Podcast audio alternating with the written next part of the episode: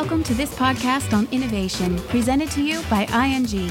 Recorded in the ING Cafe during the FinTech Conference Money 2020 in Amsterdam.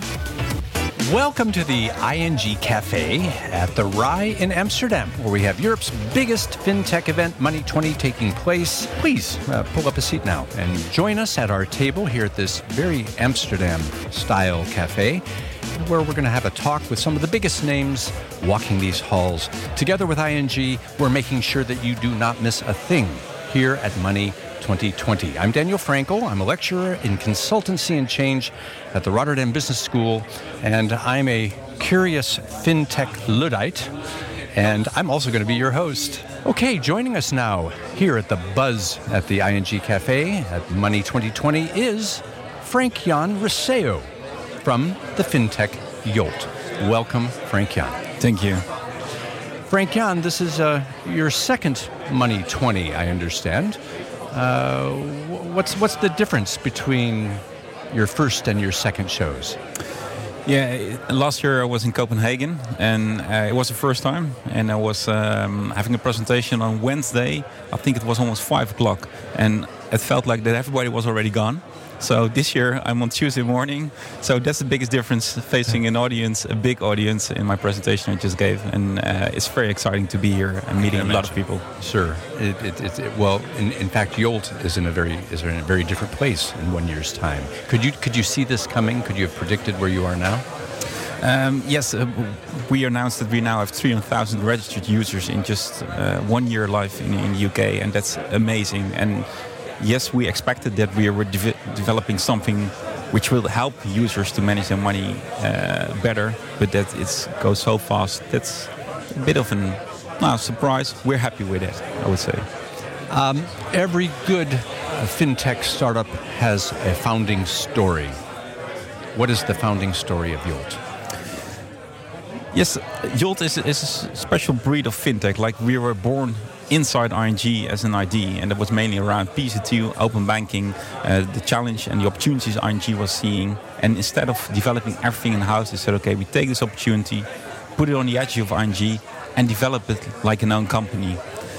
So I took on that ID after a board meeting of ING and said, okay, let's do it. Let's gather some people, make the strategy, and, and grow.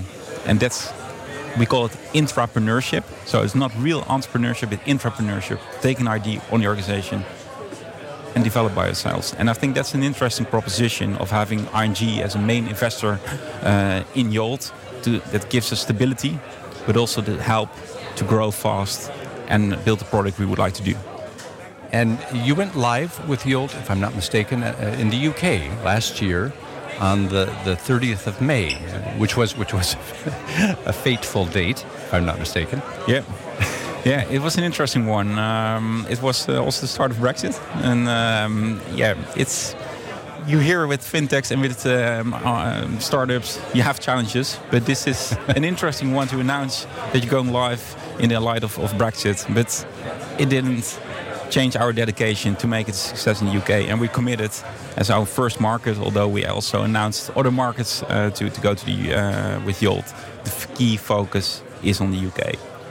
But I'm a little confused because you were actually developing Yolt before the PSD2 regulations were in effect uh, in Europe. How was that balance, that juggle? Yeah, so we said, okay, let's start before the show really starts uh, with open banking and, and APIs to see, to learn, and to understand what are really the key points of users when it comes to managing the money.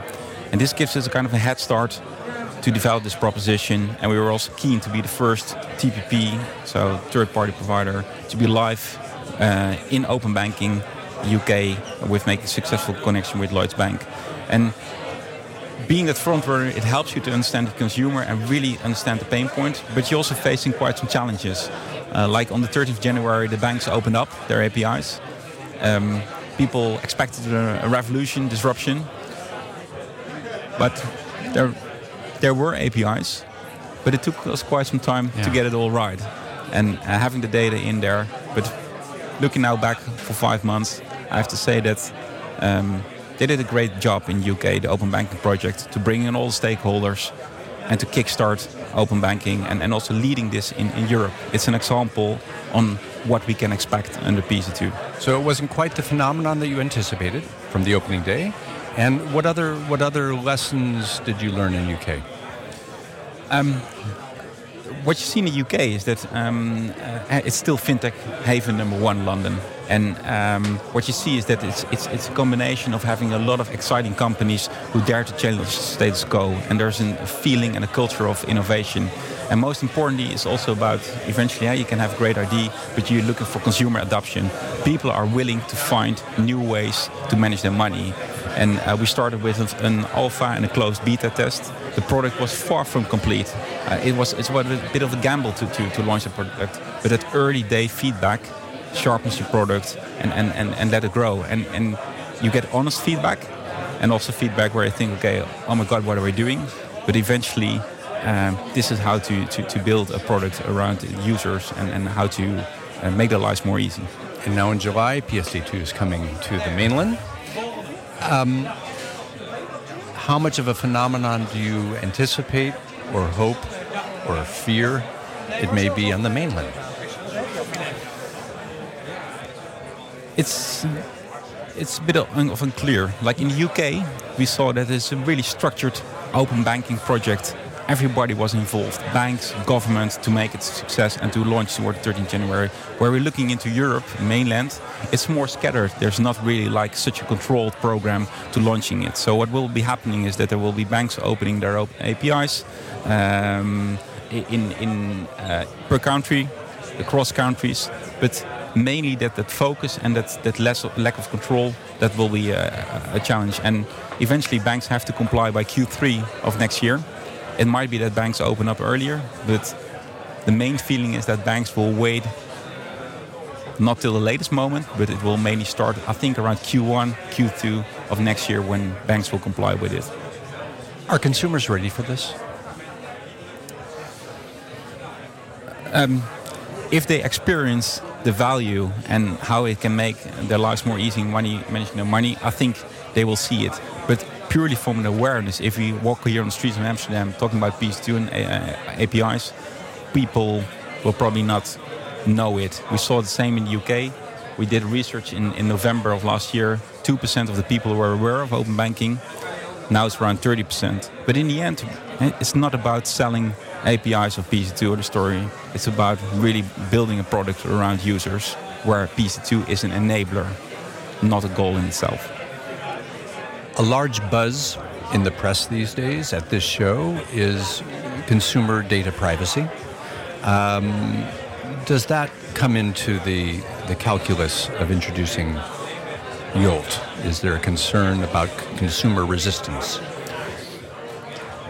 Yes. Um, what we're doing is we're getting all your data from different banks, and that comes with a big responsibility and also about keeping the data secure but also thinking what you're going to do with the data. And we, of course, we also have GDPR to guide us on what's what's happening and what's allowed in it. Um, it's helpful that Yolt is part of the ING network. We have to comply with the same security and legislation of, of, of a bank. So that gives us a kind of a security level on, on how we deal with security. But eventually, the data belongs to a user. And the user determines with the consent how it's shared. And uh, Yolt is mainly focusing on being that open platform, gathering the data, but also using the data to provide value added services. We have to be very explicit what kind of data is where and for which kind of purpose. And how to convince that is by delivering value. And how many people now do you have working within the Yolt umbrella? We started in Amsterdam. We got here our development hub. We have around uh, 50 engineers, um, UX, product owners who are building the product. But we also have a team in London. We set our first market. We want to be close to, to the market. And we started with a Dutch philosophy. And it would be a big mistake to say, okay, UK people manage their money in the same way. Like we in Netherlands are kind of are a saving group of people. And that's a bit of a challenge and difference in, in the UK. So we said, okay, we need UK native people on the ground to tailor and to market our product the way we want it. And yeah, we're happy to see that the uptake is, is, is there. And it must be interesting. Back to that idea of entrepreneurship. Um, I'm curious. What are what are you? Are are, are you an innovator? Are you a, a tech guy? Are you a CEO? The official name is a CEO. Um, uh, there should be somebody eventually responsible for what we're uh, what we're doing, and also having the explanation towards the investor. But it's it's about the culture. Uh, what I'm mainly creating. Uh, it's not your ordinary job to start something on the edges of, of, of such a big banking conglomerate. So we have to work around our purpose of giving people the power to be smart with their money and bringing people who really believe that. And that's from tech to marketing, keeping that together and having a clear focus on what we're doing. And so, am I a tech guy? No. And I'm an innovator. I like to think big and bring that back to a concept and also the organization around it. But mainly, I'm here to yeah, make this successful and, and, and help people to bring the best of themselves to the job and, and, and create value to, uh, for our users. And is it a tricky balance uh, finding that, that, that innovative space within a larger organization? Uh, yes, um, ING is, is, definitely embrace innovation. I think that's also the atmosphere we, we, see here today in Money 2020 and, and, and uh, mainly stimulated also by Ralph. Um, my balance is to look towards ING what I can reuse, what I can help to build Yolt, but also creating an independence. Because in the end, I'm an independent money platform, and I, sh- I should be aware that we're not kind of swallowed by the big ING itself. So keeping distance, having our own strategy, our own technology stack, our own people, that's eventually what will drive success. What do you see as being the consumer motivations of going to a banking app? Banking apps are not a goal in itself. It's an enabler to, to, to reach the goals you would like to, lead, uh, to reach. So spending the money you want to spend, lending money, reaching your goals. So it's an enabler. And it might be a millennial. Have we see that uh, smartphones penetration is it's predominantly in that millennial space. But eventually, we're at Yolt building a product which suits to everybody. It's about delivering value. Um, and that can be also to my parents uh, as, as long as you help people to make the steps to get acquainted to how you manage uh, these kind of uh, these kind of apps. Although I'm having a great investor in Yolt my funds are not limited so we have to focus in our marketing on niche. We're focusing on the millennial space so 18 to 34 but we also see a large uptake in the I call it premium millennials a bit older um, so we're focusing on that, and that you'll see in the brand, we were uh, focusing on the way we talk, that we really adhere and resonate with that dark group. But of course, the bank's banking apps have been here for a while. What what's going to surprise a user when they open up a Yolt? I think it's mainly about the easiness of having everything into one view, the smartness of having en enriched with categorization with merchants to make it very visual and also engaging. And um, managing your money is, is not something which will be on the top of your list to do. So I have to make it as easy as possible. And one of the things we're focusing on is instead of, for example, showing a pie chart on how you spend, people say, okay, that's still effort. I have to do that cognitive thinking. Okay, what does that pie chart says? So we choose to work with insights, just telling what's relevant. For example, we see that on the past three months you paid 30 euros for your T-Mobile subscription, but this month is 40 euros. That might be an insight to say, okay, maybe you would like to look into if you're still on the right subscription instead of jumping in the data yourself and searching it. So it's easiness and also in an engaging way. With all the easiness, is is there any is there any consideration that consumers are going to stop thinking for themselves? That that you're doing the thinking for them? Um, yeah, I think to a certain amount we can take away the hassle and, and the effort of, of doing the basics um, to help people to categorize, to show how they spend. But where we really need to use it for is to understand what are their goals And uh, if we know that goals, we can make a step in automation. And I also said it just on, on stage in my presentation, like um, people don't like the idea of choice. So if you would like, to, we need to limit choice and preferably automate it. So it would be great. Let's take some steps um, in the coming period. Let's say a year or two from now. You're coming at home and you have your money app telling you, "Hey, Jan, all your bills are paid. By the way, you overspent your eating budget, but we transferred 50 euros from different account so that you can pay your bills tomorrow." And by the way, we switched your telephone subscription because you said to us, if there's an opportunity to save money, let's do it. And by the way, we ordered you a pizza because your fridge is empty. That's a bit dreaming, but I think that's a bit of this dot on the horizon how we can make it automated by really understanding how we can make the lives of our users easy. I've, I've, I've seen in the descriptions there's bank balances, there's where and when you pay, but then we get into this predictive yeah. element of Yolt, which I think is seems to set it apart. How would you describe the predictive dimension of your app? I think it's the most important thing. Like eh, the money you spend, you can't change it. You can learn from it, but you can't change it. It's gone. So mainly like the predictive analysis on helping people if it's still possible to spend a certain amount of money, but also to warn people if you continue in this path, you will get an unauthorized overdraft, which will cost you fees. That's the main thing that users can still make a choice to continue with it instead of just looking backwards. I'm not an accounting app, I'm a proactive money app enabling people to make the right choices. You're a startup in an amazingly dynamic marketplace. Uh, how do you how do you look ahead with when, when changes happen as quickly as they do? I mean, is, is there such a thing as a as a five year plan? There's a, a purpose, a purpose of giving people the power to be smart with their money. That's kind of the North Star. And yes, there's a strategy, and yes, we got plans um, how to get there. But the main thing is about agility and thinking about three, six, nine, 12 months ahead. But also daring to change your roadmap if you're seeing different opportunities. And it can be from our consumers, but also market reactions. Um, it's balancing uncertainty and is, is there in fact flexibility within within how you define the app itself, where you you plan to be developing and changing? Yeah, so we we have a, a core which is quite flexible.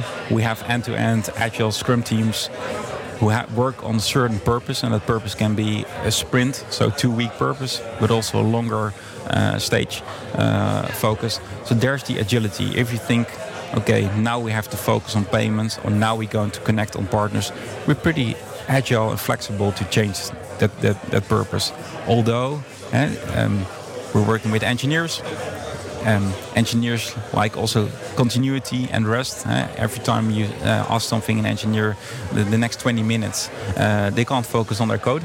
Um, so swapping too much and changing directions, it will decrease the speed. So it comes with planning, but agility on, on a set pace of, of, of developments. When, actually, when is when is the actual launch date for Yolt uh, in the Netherlands or in, or in other European countries? So we announced that we're going to into Italy and France. Um, it's agile. We can't. I can't tell you a date yet, um, but we're testing already in an in a closed version our apps. And when the app is ready and strong enough, it's also about having your data models in place, having strong data models. It needs training. Then we will launch it. And the key question, like Netherlands, um, I can't answer that yet. But the idea is to develop towards a pan-European money platform, and that might include Netherlands as well. Great. Looking forward to seeing that, seeing much more of Yolt in the time coming. And thank you very much for joining us here at the ING Cafe, the CEO of Yolt, Frank Jan Risseeuw. Thank you very much. Thank you. Interested in who else joined us in the ING Cafe during Money 2020? You can find all the podcasts on ing.com or at bnr.nl slash money 2020.